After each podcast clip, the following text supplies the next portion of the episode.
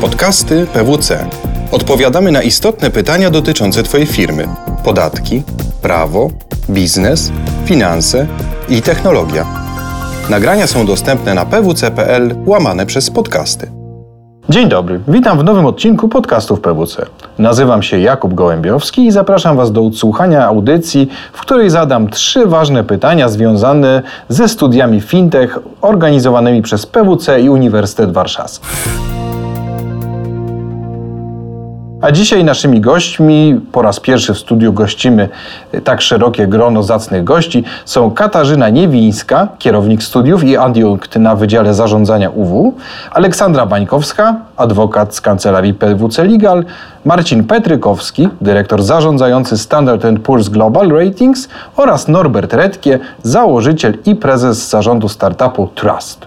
Także tu w bardzo szerokim gronie kroi się naprawdę ciekawy odcinek. Może na dobry początek zacznę od pań. Olu, Kasiu, jesteście inicjatorkami uruchomienia tego kierunku, który wspomniałem we wstępie. Czy mogłybyście przybliżyć, jak zrodził się ten pomysł i jaki jest w ogóle zakres poruszanych tematów w ramach tych studiów? Spróbujemy oczywiście. W realizowanych przez PWC Legal projektach kwestia innowacji i wykorzystania nowych technologii w usługach finansowych pojawia się od dawna. Myślę, że znacznie wcześniej, zanim wymyślono nazwę fintech. Doradzaliśmy już w takich projektach e, i okazało się, że wiedza, którą mamy na ten temat, jest, e, jest zapotrzebowanie na rynku na tą wiedzę, bo zarówno pracownicy banków, startupów, dużych ubezpieczycieli, jak i również pracownicy nadzoru Urzędu KNF zgłaszali zapotrzebowanie na takie szkolenia, e, na to, żebyśmy się tą swoją wiedzą podzielili. Wspieraliśmy 50 startupów w ramach naszego akceleratora Collider i wszystkie właśnie w zakresie fintechu od strony analizy prawnej i regulacyjnej. I tam również nasze doświadczenie wskazywało, że ta nasza wiedza merytoryczna na temat obowiązujących regulacji jest bardzo potrzebna przy projektach fintechowych.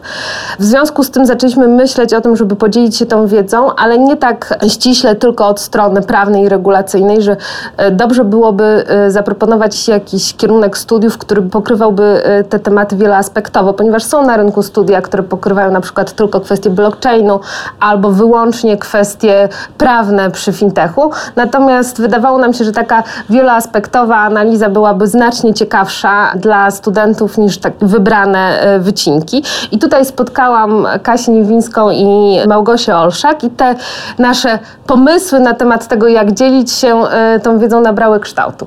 No i u nas bardzo podobnie się wydarzyło, czyli mieliśmy dużo zapytań po stronie uniwersytetu od studentów, ale przede wszystkim od absolwentów, dlatego że Wydział Zarządzania mocno stawia na studia podyplomowe i zależy nam na tym, żeby te studia podyplomowe były praktyczne i duży nacisk kładziemy na współpracę z biznesem. I w momencie, kiedy spotkałyśmy się e, w trzy i ustaliłyśmy, że faktycznie można by było ten temat obrać i, i podejść do niego bardzo szeroko, no to tak zrodził się zalążek i pomysł studiów fintechowych i faktycznie zaplanowaliśmy całościowe podejście do tematu fintech, bo zarówno jak i obszar blockchainu, sztucznej inteligencji, paymentowy, insurtechowy, kwestie prawne i regulacyjne także są omawiane. To oczywiście wszystkie rzeczy są omawiane bardzo w sposób praktyczny, nawet prawny i regulacyjny, który budził wątpliwości na początku, czy tak dużo prawnych rzeczy i regulacyjnych oni potrzebują, on okazał się bardzo ciekawy, ponieważ jest na case'ach.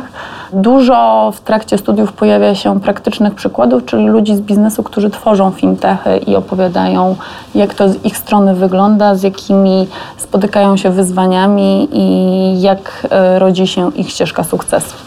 Okej, okay. wydaje się, że to jest bardzo fajna inicjatywa, inicjatywa na czasie, super powiązanie edukacji wyższej z potrzebami rynku pracy, a jakbyście mogły tak uchylić lekko rąbka tajemnicy i powiedzieć, co to w zasadzie znaczy studiować fintech. No bo jesteśmy przyzwyczajeni do tych powiedzmy tradycyjnych kierunków akademickich, no a tu rozkwita nam, czy nowa dziedzina naukowa to może za dużo powiedziane, ale nowy obszar, w którym y, studenci mogą zdobywać wiedzę. Na pewno naszym pomysłem było, żeby połączyć teorię z praktyką w ramach tych studiów, dlatego tak wielu praktyków e, zostało zaproszonych jako wykładowcy. Tutaj Kasia znalazła mnóstwo ciekawych osób, które właśnie dzielą się w trakcie studiów swoją wiedzą i teoretyczną, i praktyczną w zakresie e, technologii w sektorze finansowym. Również my jako PWC zapraszaliśmy gości, na przykład e, Bartosza Beresteckiego, prezesa PEJU, który dzielił się jakby od strony praktycznej tym, jak to fintech, e, jak się w fintechu pracuje, jak się fintech tworzy i jak się go rozwija. Te zajęcia, które prowadzimy, mają bardzo różną formułę, bo wykładowcy są różni, z różnym doświadczeniem, ale staramy się, żeby to miało raczej formę warsztatów. W przypadku, tak jak też Kasia mówiła, tych naszych regulacyjnych i prawnych kwestii, to jest raczej case study i dyskusja z uczestnikami, ze studentami. Mamy wspaniałych studentów z ogromnym doświadczeniem i oni sami w trakcie tych warsztatów dzielą się tym i tak naprawdę to jest taki brainstorming dotyczący fintechu, a nie jednostronny wykład, czy ze strony naszej, czyli BWC Legal, czy y, również innych osób zapraszanych na te wykłady. Znaczy to faktycznie trzeba podkreślić, że studenci nasi są bardzo doświadczonymi uczestnikami. To są ludzie, którzy pracują dosyć długo w sektorze finansowym i byli ciekawi tego, jak ten sektor będzie się zmieniał. I też ten program studiów jest tak stworzony, żeby całościowo im przedstawić, w jaki sposób, w jakim kierunku świat sektora finansowego będzie podążał. Więc Myślę, że pod tym względem nasi studenci dają spore wyzwanie wykładowcom, ponieważ rodzi się mnóstwo dyskusji, ponieważ oni są obecni na rynku i mają mnóstwo ciekawych pytań. Więc tak jak Ola stwierdziła, e, to nie są suche wykłady, a to bardziej przypomina ciekawe dyskusje bardzo merytorycznych osób.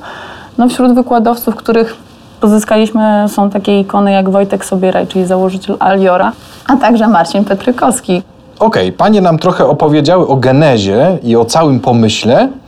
Y, I zabrzmiało to bardzo ciekawie, i teraz na chwilę chciałbym zwrócić się do panów, którzy goszczą w naszym studiu. Powiedzcie proszę, z waszej perspektywy, z perspektywy praktyków, jakie są wasze przemyślenia na temat takiej organizacji studiów, na temat w ogóle całego tego przedsięwzięcia? Bardzo pozytywny. No ja od początku byłem dużym entuzjastą tego pomysłu, kiedy, kiedy Katarzyna mi go przedstawiła na takim etapie zalążkowym. To jest ewidentna ewolucja, to jest ewolucja, której edukacja wymaga i ona tutaj ewidentnie widzimy ten początek. Edukacja musi iść w kierunku bycia bardziej praktyczna, musi być bardziej nastawiona na odbiorcę, czyli na, na, na studenta e, i musi rozbijać te takie silosy naturalne pomiędzy światem naukowym a światem biznesowym. I to się na tym programie bardzo dobrze udało. E, mówię to przez pryzmat nie tylko osoby, która obserwowała konstrukcję programu, ale bardziej przez osoby, która no, partycypowała jako, jako jeden z wykładowców.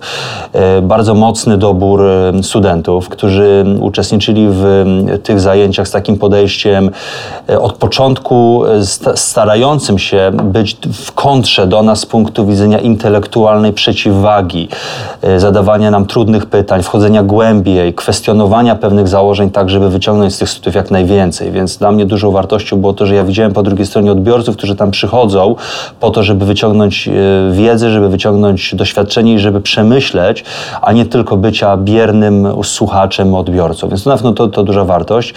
I ogólnie dobór tematyki, dobór, to wszystko tutaj, to znowu, to jest taki drugi element tej, tej ewolucji. Taki, z jednej strony mamy właśnie łączenie świata biznesu ze światem nauki, a drugi to jest ta dywersyfikacja, rozszerzenie spektrum analizy. I tutaj tak zastanawiając się tak trochę entymologicznie, skąd w ogóle pobierać wiedzę o fintechu w Polsce, nie tylko w ogóle za granicą, to mamy dosyć ograniczoną pulę źródeł, bo mamy konferencje, które są trochę nieobrobione, trochę takie, no, gdzie ktoś nam narzuca pewien sposób myślenia i one na koniec dnia nie wchodzą głębiej, one nie wchodzą w szczegół.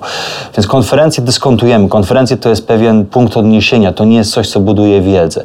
Mamy pracę własną, czyli pozyskiwanie informacji z internetu. To jest trudne. Musimy na to nałożyć filtr, musimy w jakiś sposób no, być osobą, która wchodzi w, w kompetencje e, nauczyciela. Nie do końca mamy ku temu predyspozycję, plus nie mamy na to czasu. W dzisiejszym świecie świat idzie do przodu, chcemy mieć informacje podane w taki sposób, żeby na ich podstawie budować sobie e, wiedzę i opinię. No a trzeci to jest e, kierunek praktyczny, czyli jakby jako praktyk mogę pozyskiwać informacje na podstawie e, działania. My staraliśmy się tym programem, przygotowując zajęcia, połączyć te trzy kanały, tak? czyli dać jakby taki punkt styku że odbiorca, uczestnik nie musi samodzielnie tych trzech punktów zbierać. My dajemy, my prezentujemy, a dopiero on potem weryfikuje. On dopiero potem, dając nawet przez pracę domową, którą jakoś tam sobie wspólnie ustalaliśmy, jest w stanie wyrobić sobie taką szerszą opinię w krótszym, bardziej efektywnym czasie. Więc jakby no, te założenia zostały spełnione. Pani wykonały y, bardzo, no, taką nazwijmy to, pionierską pracę tak, na polskim rynku i fajnie, że mogliśmy do tego jakoś dołożyć naszą cygiełkę. Y, I ja uważam, że to jest początek tych studiów. Te studia mają ogromny potencjał. Y, to było, pamiętajcie Państwo, że trudniej jest pozyskać na pierwszy kohort. Y, będzie teraz coraz prościej, więc pewnie ta selekcja uczestników będzie rosła, poziom będzie rósł i, i wydaje mi się, że jest to taki ośrodek, który ma szansę zbudować kompetencję, no, która uczyni go bardzo unikalna w skali Polski, jeśli nie naszej części Europy, bo wiele zajęć też y, były po angielsku. Tak, ja na przykład robiłem slajdy po angielsku i uważam, że w kolejnym kroku powinniśmy pomyśleć o tym, czy niektóre z tych układów w ogóle nie robić po angielsku, bo jest to jednak język, który dla tej branży jest językiem obowiązującym. Więc też ta internacjonalizacja tu bym dopisał jako taki ostatni punkt, takiej trójcy, takich trzech elementów, które uważam tu bardzo dużą wartość zbudowały i jakby stworzyły pewien, pewne kurikulum, które powinno być punktem referencyjnym dla uczestników branży, ale też dla nas wykładowców, jako taka pewna nauka i, i to też pewna taka forma wyciągania wniosków, co zrobić jeszcze lepiej. To bardzo ciekawe i wartościowe spostrzeżenia i chciałbym też namówić Norberta, żeby się swoimi podzielił. Doszły też do naszego podcastowego studia słuchy, że zaprosiłeś jakichś ciekawych gości na swój wykład, więc może i tu byś chciał nam coś niecoś odpowiedzieć. Dla mnie to było niesamowite doświadczenie, nie tylko z perspektywy przygotowywania się do roli bycia wykładowcą. To jest kompletnie nowa funkcja w, w moim życiu. Na ogół byłem z edukacją na bakier, a tutaj sam musiałem nagle uczyć, w jaki sposób okiełznać technologię blockchain.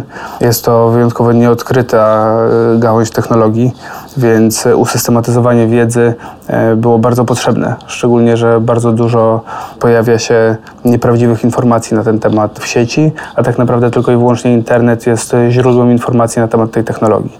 Więc e, ja na swoje wykłady starałem się zaprosić gości, którzy mają znacznie większą wiedzę w konkretnych działkach dotyczących blockchainu, czy to dotyczących funkcjonowania DAO, czyli Decentralized Organization. Tutaj Rafael Schulz, który stworzył Dash Embassy z dużym sukcesem, czy Grant Blaisdell, założyciel firmy CoinFirm, zajmujący się KYC i AML-em, co jest e, chyba niezbędnym elementem e, wszystkich fintechów tak naprawdę. No to jest rzeczywiście ta tematyka blockchainu, która też przebija w mediach, faktycznie wydaje się być taka niezagospodarowana i bardzo, bardzo fajnie, że ona się w ramach tego fintechowego kierunku objawiła. Tak muszę przyznać, że po całej tej rozmowie jestem naprawdę bardzo pozytywnie zaskoczony, jak, jak fajny pewien eksperyment edukacyjny się, no można powiedzieć, że już się powiódł i jak się dynamicznie rozwija. Także chciałbym Państwa zachęcić do odwiedzenia nas w przyszłości i opowiedzenia jeszcze więcej po kolejnych semestrach. No a tymczasem bardzo dziękuję za gościnę w naszym studiu. E, No i mam nadzieję do zobaczenia i do usłyszenia. Dziękujemy. Dziękujemy. Dziękujemy i zapraszamy na kolejną edycję. Podobał Ci się odcinek? Podziel się z innymi oraz śledź nasze kanały. Więcej podcastów PWC znajdziesz na stronie pwc.pl ukośnik podcasty oraz w aplikacjach iTunes i Google Music. Do usłyszenia w kolejnym odcinku.